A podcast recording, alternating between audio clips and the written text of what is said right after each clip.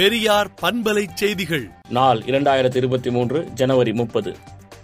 காந்தியார் காண விரும்பிய மதசார்பின்மையை காப்போம் என்றும் மதவெறி மாய்ப்போம் என்றும் மனிதநேயம் காப்போம் என்றும் காந்தியாரின் எழுபத்தாறாவது நினைவு நாளான இன்று உறுதியேற்போம் என்றும் திராவிடர் கழகத் தலைவர் ஆசிரியர் கி. வீரமணி அறிக்கை விடுத்துள்ளார். விவசாயிகள் உழவன் செயலியை பதிவிறக்கம் செய்து பயன்பெறுங்கள் என்று வேளாண் அதிகாரி அசோக் தெரிவித்துள்ளார். சென்னை எண்ணூர் தூத்துக்குடி துறைமுகங்களில் ஒன்றாம் எண் புயல் எச்சரிக்கை கூண்டு ஏற்றப்பட்டுள்ளது. போதுமான அளவு நீர் இருப்பை கருத்தில் கொண்டு செம்பரம்பாக்கம் ஏரிக்கு பூண்டி ஏரியிலிருந்து தண்ணீர் திறப்பு நிறுத்தப்பட்டது. தமிழகத்தில் அடுத்த ஐந்து நாட்களுக்கு மிதமான மழைக்கு வாய்ப்புள்ளது என வானிலை ஆய்வு மையம் தெரிவித்துள்ளது. பத்து பதினொன்று மற்றும் பன்னிரெண்டாம் வகுப்பு மாணவர்களுக்கான செய்முறை தேர்வு தேதி மாற்றப்பட்டுள்ளதாக பள்ளிக் கல்வித்துறை தெரிவித்துள்ளது.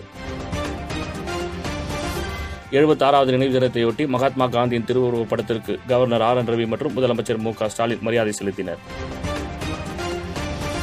இந்தியாவின் மதசார்பற்ற நெறிகளை பாதுகாப்பதே பாரத் ஜோடோ பாத யாத்திரையின் நோக்கம் என ராகுல் காந்தி கூறியுள்ளார். காங்கிரஸ் தலைவர் சிவகுமாரிடம் நூற்று இருபது பேரின் ஆபாச பட சீடிகள் உள்ளன என பாஜக எம்எல்ஏ ரமேஷ் ஜார்கிகோலி பரபரப்பு குற்றச்சாட்டு கூறியுள்ளார். திரிபுரா சட்டசபை தேர்தலை முன்னிட்டு முதலமைச்சர் மாணிக் சாகா பேரணியாக சென்று வேட்புமனு தாக்கல் செய்தார். மத்திய பட்ஜெட் தொடர்பாக விவாதிக்க ஜனநாயக கூட்டணியில் அங்கம் வகிக்கும் கட்சித் தலைவர்களுக்கு அழைப்பு விடுக்கப்பட்டுள்ளது.